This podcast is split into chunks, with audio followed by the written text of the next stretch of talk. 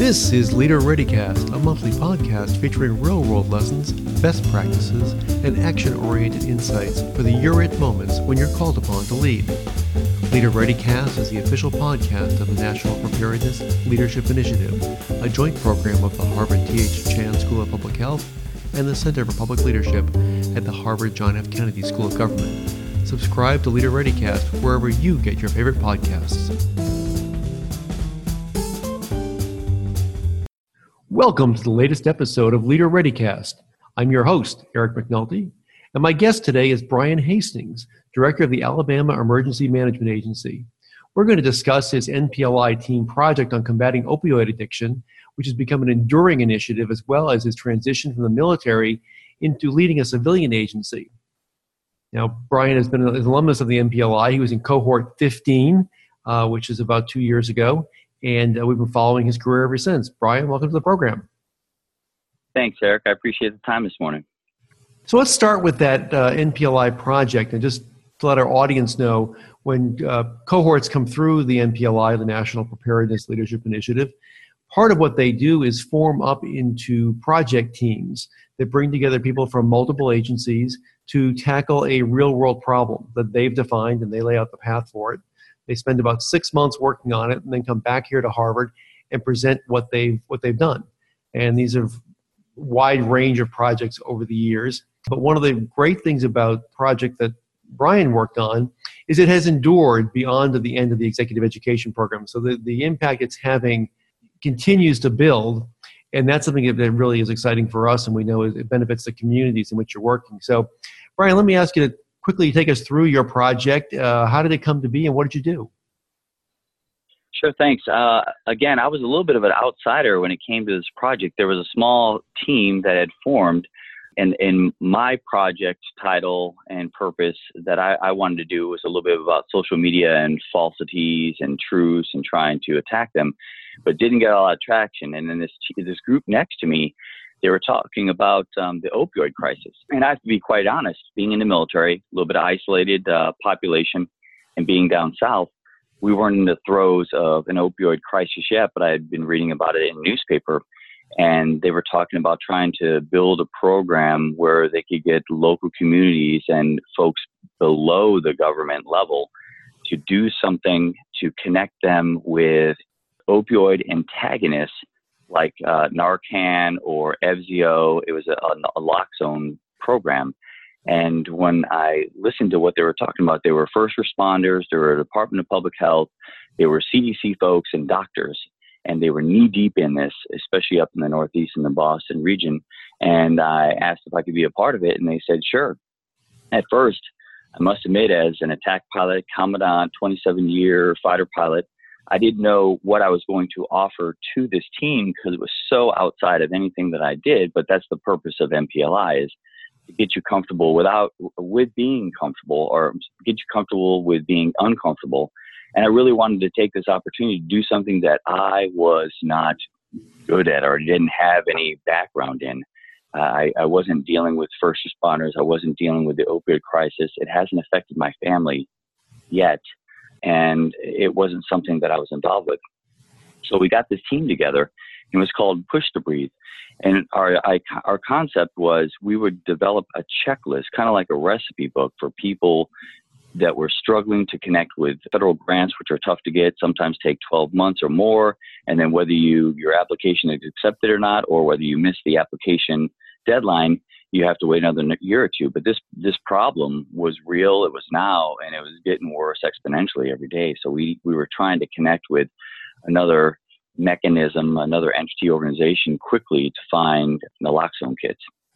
So we came up together. It was six or seven of us, and basically the premise of the program was we wanted to take a look at all the states and what their policies, laws were, whether regressive or progressive with regard to Good Samaritan and allowing citizens and first responders to use naloxone.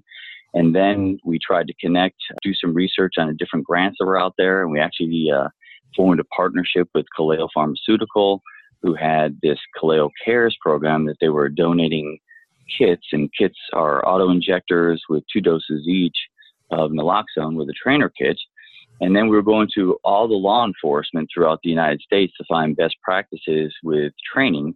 Because a lot of times inside of the law, the policy, the policy of departments of public health and law enforcement, the first step is do you have a good Samaritan law? Do you have policies that say that a physician can write bulk, bulk prescriptions for naloxone? Then to, in order to push this to first responders, the law ha- the laws have to state that they ha- you know they believe in Good Samaritan. It releases people with liability of using this drug against people who are overdosing against opioids. Then the training, whether it has to be in house, it can be virtual, via via um, video, and then you connect the people with that training, that comfort of knowing how to use it, and then you, you build this program that allows a community to ask for the shipment you donate it through a 503c, I think it is, which is a nonprofit organization because government entities can't take bulk shipments or donations right. from private organizations, which is also a tough uh, needle to thread. So once the government gets it, then they can distribute it, or once a physician gets it, they can then distribute it to their local law enforcement with the training, with accountability, and now you've pressed this life saving capability very, very far forward to the front lines of the opioid crisis so that the people who are actually seeing the effects of the opioids are able to do something. They're able to slow the dying process, whether it's slow, reverse, or stop the dying process. You get this to the front lines of the opioid war.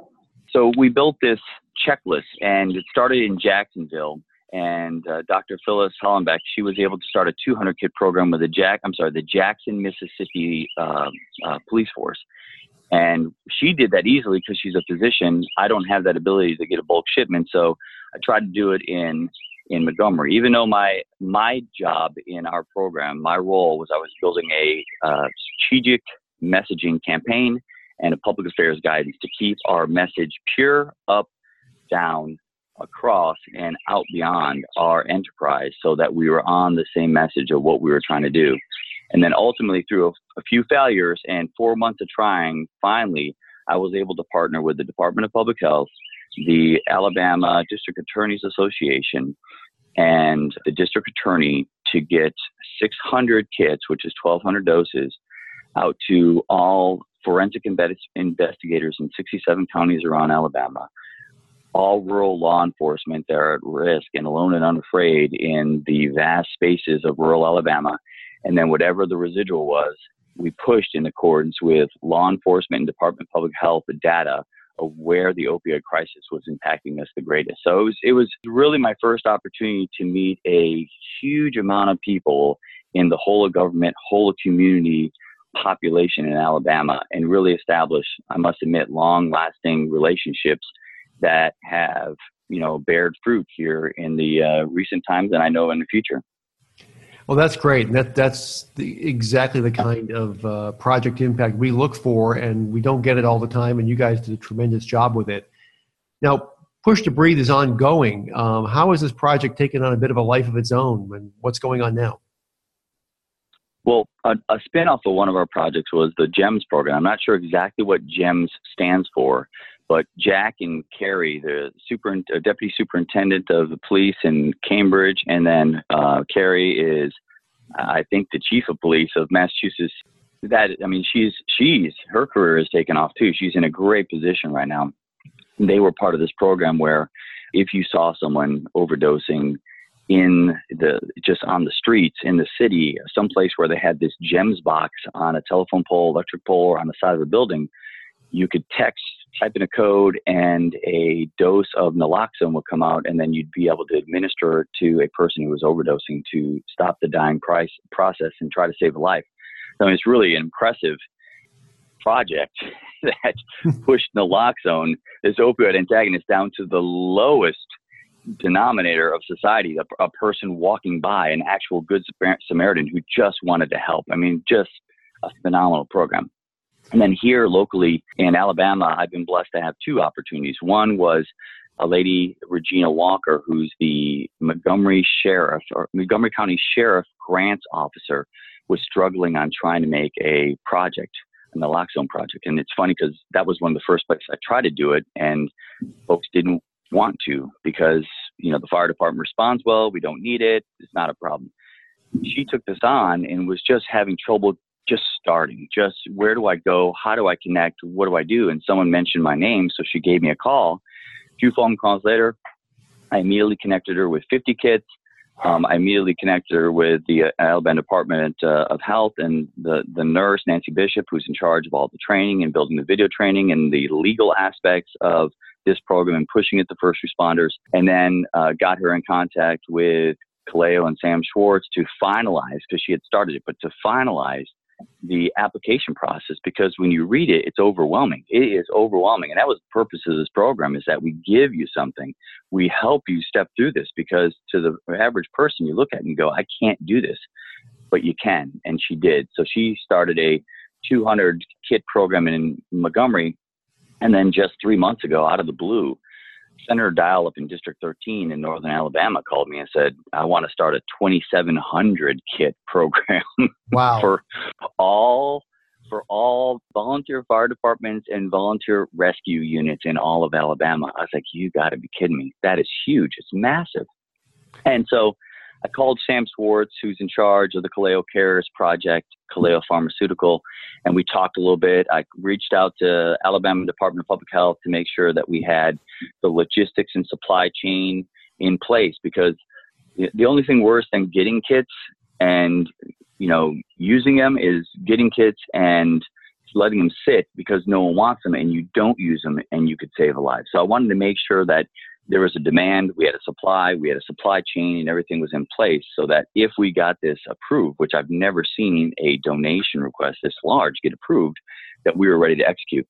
And lo and behold, uh, we had done good work laying the ground path, and Senator Dial was a great campaigner for it. He didn't get, we didn't get the 2,700 kits, but we got 870.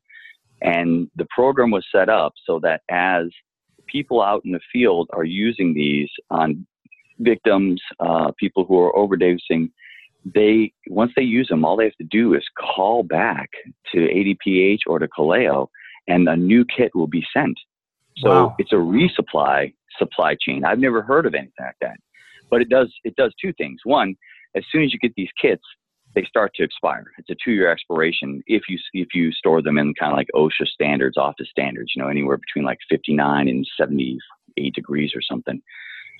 So now it's a just in time where if you use it and it goes to where the demand is and it doesn't sit, it comes fresh from the company, it goes right to the hands of the people who need it on the front lines. And it was, I mean, there's so much serendipity in all the things that we've done here as you connect with people and as you message things and you have this common purpose, which is just all you were trying to do is save lives and mitigate suffering, which is a lot like emergency management. We're all part of this. So, I mean, ADPH was excited about this because they were trying to do this as a state organization. The, the local VA, uh, the volunteer fire departments, the rural uh, rescue units, they don't have money. So anything that they get with free training, free assets, and tools, I consider naloxone a tool to save lives. These are things that build organic capability within Alabama, and it's it's paid dividends. It has paid dividends, and so it's it's really it's a noble program, a noble cause, and I'm just, it's so rewarding to be a part of it. Well, that's great. It's an amazing story. Uh, as you reflect back on the the meta leadership you were taught here at Harvard, I mean, I see obvious lessons around connectivity, uh, but what are some of the meta leadership lessons you took from your experience with Push to Breathe? Yeah, it it, refer, it re- reaffirmed many of the skills that uh, the military and working in large, diverse organizations and coalitions have taught me. Um, and the one thing, you know, being a part of Push to Breathe, is that I got way outside of my cylinder of excellence, as I call it, my comfort zone, the people that I normally work with, around, and for. So I was cold calling people and trying to sell me, sell our vision, what we were doing you know, having doctors and nurses and chiefs of police and senior leaders and legislators around Alabama get a call from this guy named Brian Hastings who they don't know and trying to say, hey, this is what I'm trying to do. And then kind of calling back and doing this because, you know, this, this connectivity, it's not easy. It doesn't happen instantaneously.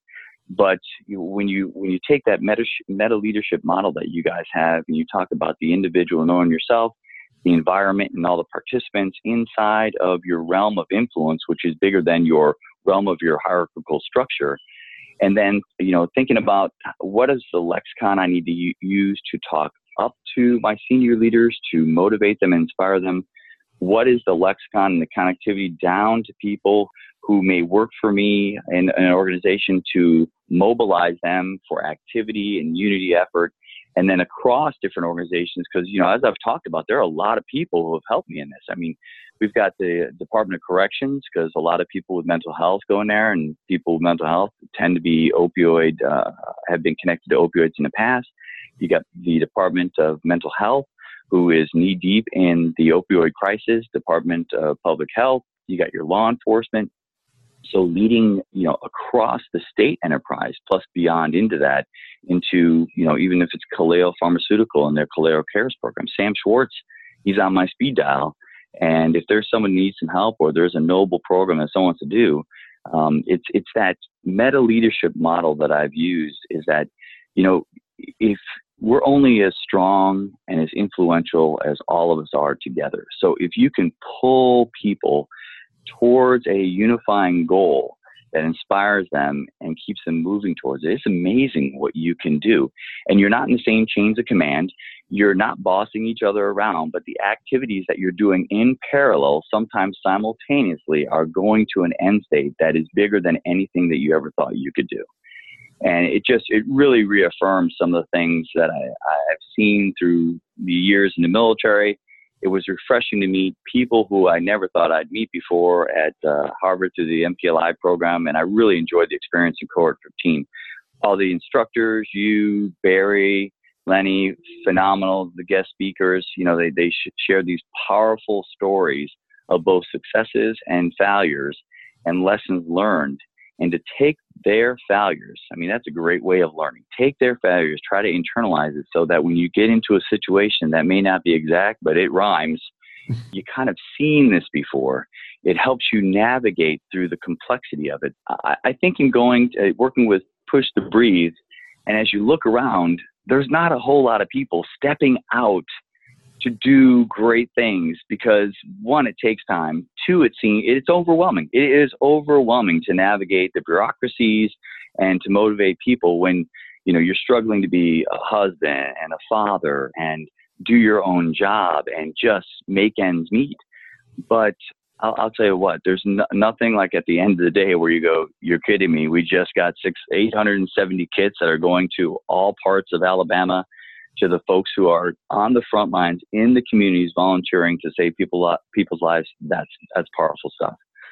So like i said before push to breathe it really connected me with a part of the population and a part of society that i never thought i'd be a part of or at least this closely connected with and uh, i hope it continues. I hope it continues well, I'm, I'm sure that will. I mean, I take a couple things away from your story.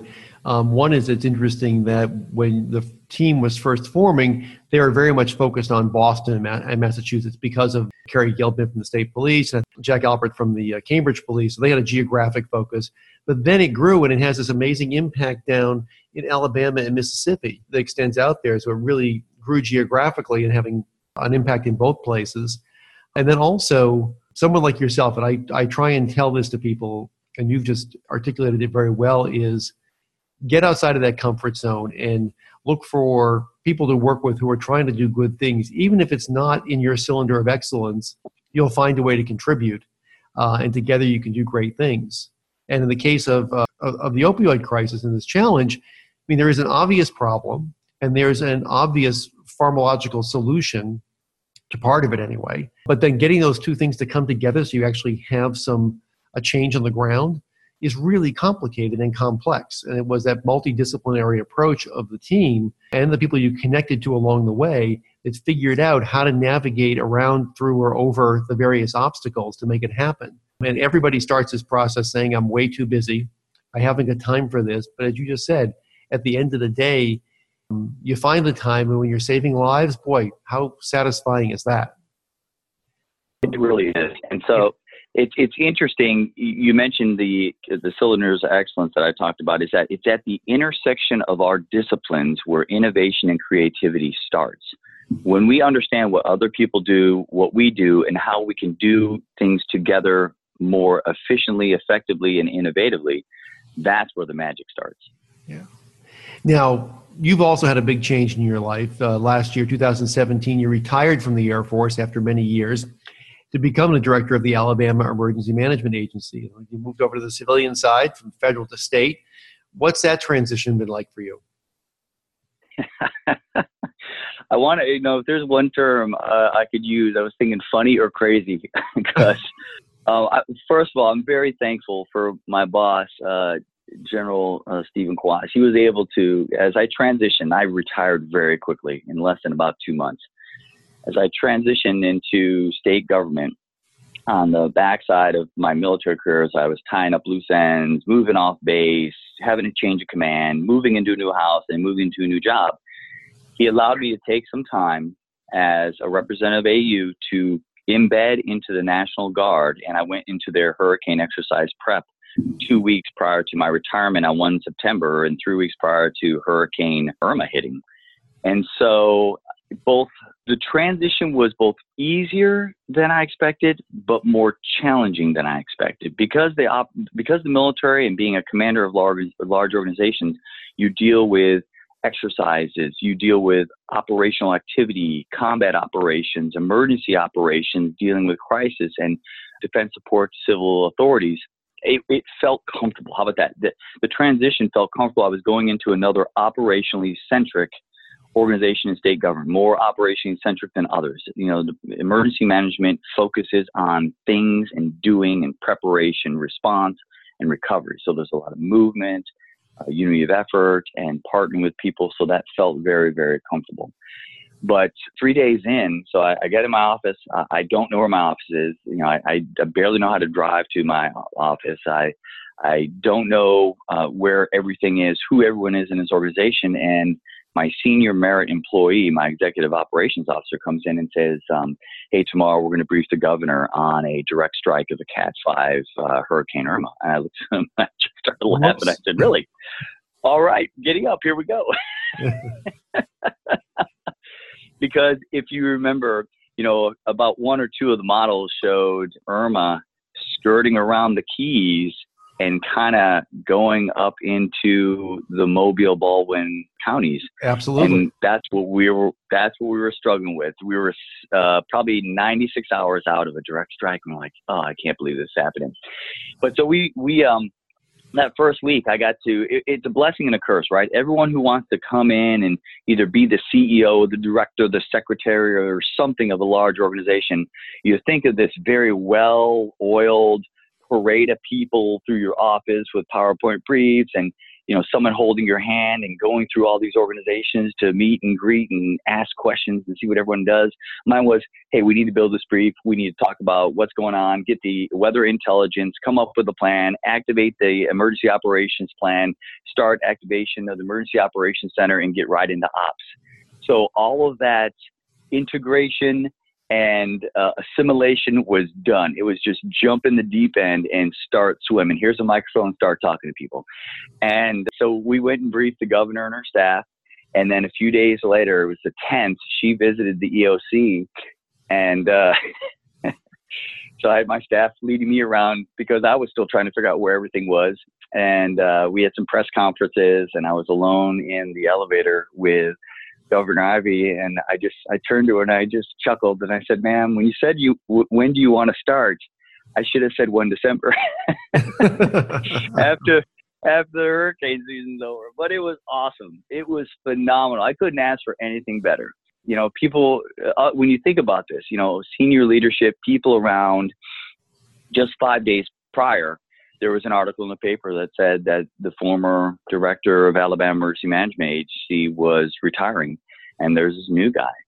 And also Jeff Byard, he's the assistant administrator for FEMA and the recovery response and recovery uh, directorate. And so he was our senior merit employee. He was gone. So the top two or three people in this state organization were gone, and new people were running it. So there, you could sense there was probably some anxiety in some some folks. But we navigated Irma very well. The governor trusted in us. I trusted in our people. I mean, I'm a big fan of humble confidence. I walked in there and I said, ladies and gentlemen, I can't do any of your jobs well. I'm not the expert in mitigation, preparedness, response, and recovery within the FEMA structure. I'm new to this. So I'm going to rely on all of you and I'm going to trust you and I'm going to ask a lot of questions. My God, I'm going to ask a lot of questions. But the questions aren't asking because I want to get into your business. It's the questions are asked because I need to get into your business. I need to I need to figure out what we're doing here. And so they're one, they're very gracious. Two, the other thing that I planted in their minds is let tell me what I can do, what only I can do as your director to make your jobs easier, to motivate, inspire Alabamians for action to mitigate their exposure to threats, and set this institution and this state up for success as we navigate these storms. And they, they were, my team was phenomenal. And then the other part of this was the state enterprise because we don't have a lot of stuff at EMA. We're in 90 people strong with some vehicles and towers that communicate with others. But the power of us is the power of the Guard, law enforcement, Department of Mental Health, Human Services, mental health, you know, education. You fill in the blanks of the cabinet members and the staff that Governor Ivey has working for. That is what we mobilize, and then other states to help us, and the federal government to help us. So it was it was humbling it was inspirational. I mean, the team really stepped up, and it. I think what it did for me is sometimes when you have opportunities like that, instead of looking at it as a challenge and a detriment to your your integration, it was an incredible opportunity to see how the team works under a crisis situation, and for the team to look to me to go, what is this new guy like? How is he going to act? How is he going to react? What are the words that are coming out of his mouth and is he modeling the behavior and activity that he wants alabama and this organization to do? And i it was a i, I couldn't ask for a, a better opportunity to enter into state government. Well and again that is quite a story and sometimes there is uh, if you handle it properly nothing quite like a rapid onboarding process uh, right into the into the fire. The the thread that i pull uh, coming through your story from General Kwast at Air University, helping you with your transition to your attitude toward your team, um, is this notion of how can I help make you a success? You that's one of the things we emphasize here, and we have found in a number of settings that boy, does it open a lot of doors, does it open a lot of minds, and open a lot of hearts when you approach the situation with how can I help make you a success? And I love the way you articulated it as humble confidence of asking questions, of listening, of trusting people, of knowing you've got something to contribute, but making sure that what you're contributing actually adds value. So asking people, how can I, what, what can only I do that makes your job easier, better, makes you more effective? And then being willing to be led a bit by your people because you're not the expert in everything they do. And so to me, those are quite a number of meta leadership lessons that I pull out of what you just talked about. Uh, let me just ask you in our last minute or so, as you look back, what are some of the meta leadership tools you found most valuable as you made that transition and, and jumped into IRMA and beyond? Well, I, I, must admit, I, I love the walk in the woods and the model that you created with how do you get people from diverse backgrounds with seemingly di- differences that are so distant that you can't find a common thread to get them together. And sometimes you just have to take a step back. You need to set up an environment where people can get together and talk. And then you, you know, I used to use this term when in coalitions and in staff, where if you have great consensus, then you have great specificity in the policy that you're developing, and it makes it very easy. Sometimes it's detrimental because it's too specific. Where you lack consensus, then the things that you have in common or the way you write policies may be vague and ambiguous, but you got to get those threads that keep us moving forward to a position in time and space of greater value that you want to go to. And so that walk, walk in the woods of finding that common ground and putting the defenses down a little bit and really trying to take two separate teams, distinct teams or individuals on the same team going towards the same goal and coming up with this win-win, these mutual interests that are mutually beneficial as opposed to being adversarial all the time. So I, I, I love the story. I love the essays you guys build, and I love the model. I'm a big model guy, by the way. I'm a John Boyd disciple, OODA Loop, and I like your pop doc. So the pop doc I also like because it's it, it's simple. You know, it's it gives you this sense, and this is the reason I like Boyd. It's it's all about science. I'm a science guy. It's all about the laws of nature, and the laws of nature apply in my mind, and they're irrefutable, and nothing changes under the sun because you know a lot of times humans are are motivated very uh, powerfully by fear and self-interest. It's not perfect. I don't like it, but I try to lead without fear and I try to think of other people as I move forward. So in orienting and deciding and trying to figure out what the environment's like and then getting people to move and make decisions and motivate and then go back. Once you make a model, the environment changes because people adhere to the model or comply with the model or react to the model. So the assumptions have changed, whether they're large or not. And I like that you have the reverse Mobius, the Mobius strip that shows this is an infinite cycle; it never ends. And um, you know, just like John Boyd says, is the first day that you stop to evolve, change, or assess your environment is probably the first day that you start dying, or or worse, become irrelevant. So I really like uh, that tool that you have. It just gives you a sense at a distance of okay, every day is a new day. Always question your assumptions. The for, the laws and the policies we make today are the, are just the beginning of a new problem that we have to solve tomorrow. And some people look at that and are disheartened. I look at it as exciting because every day there's going to be a new challenge and an opportunity to you know to bring people together to solve something to do something and uh, I guess I get energy from that where other people expend a lot and it just brings them down and they just want steady state, stay in our cubicle, stay in the box in the hierarchical structure that we created because sometimes that's what we get comfort from. I, I don't like that. Uh, the other thing is, I do like the meta, meta leadership model that you came up with because one, it's easy. As a fighter pilot, I love cartoons, I love colors, I love simplifying things.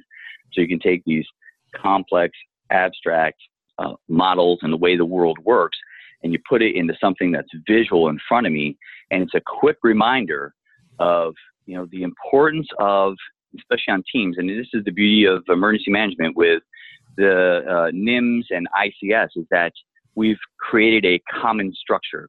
We've created a common lexicon. We've created common uniforms. And when you do those things, you have this common culture. And when you create a culture that's nationwide, you know, whether it's um, Administrator Brock Long talking about a culture of preparedness, or it's emergency managers thinking about this operationally focused culture of action to get something done to save lives and mitigate suffering, that is powerful stuff because it influences how you think, how you view the world, how you react to it, and how you decide.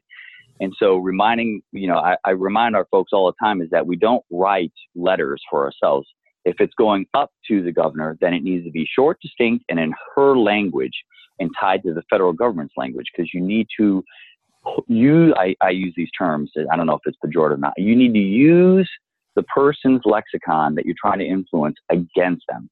You need to pull what they value and craft it into something of where you want them to be motivated, inspired, or decide in something that you believe is in the best interest of the state or the federal government or your organization, and then also articulate why it's a, a good reason and maybe some of the negative aspects or dissenting opinions.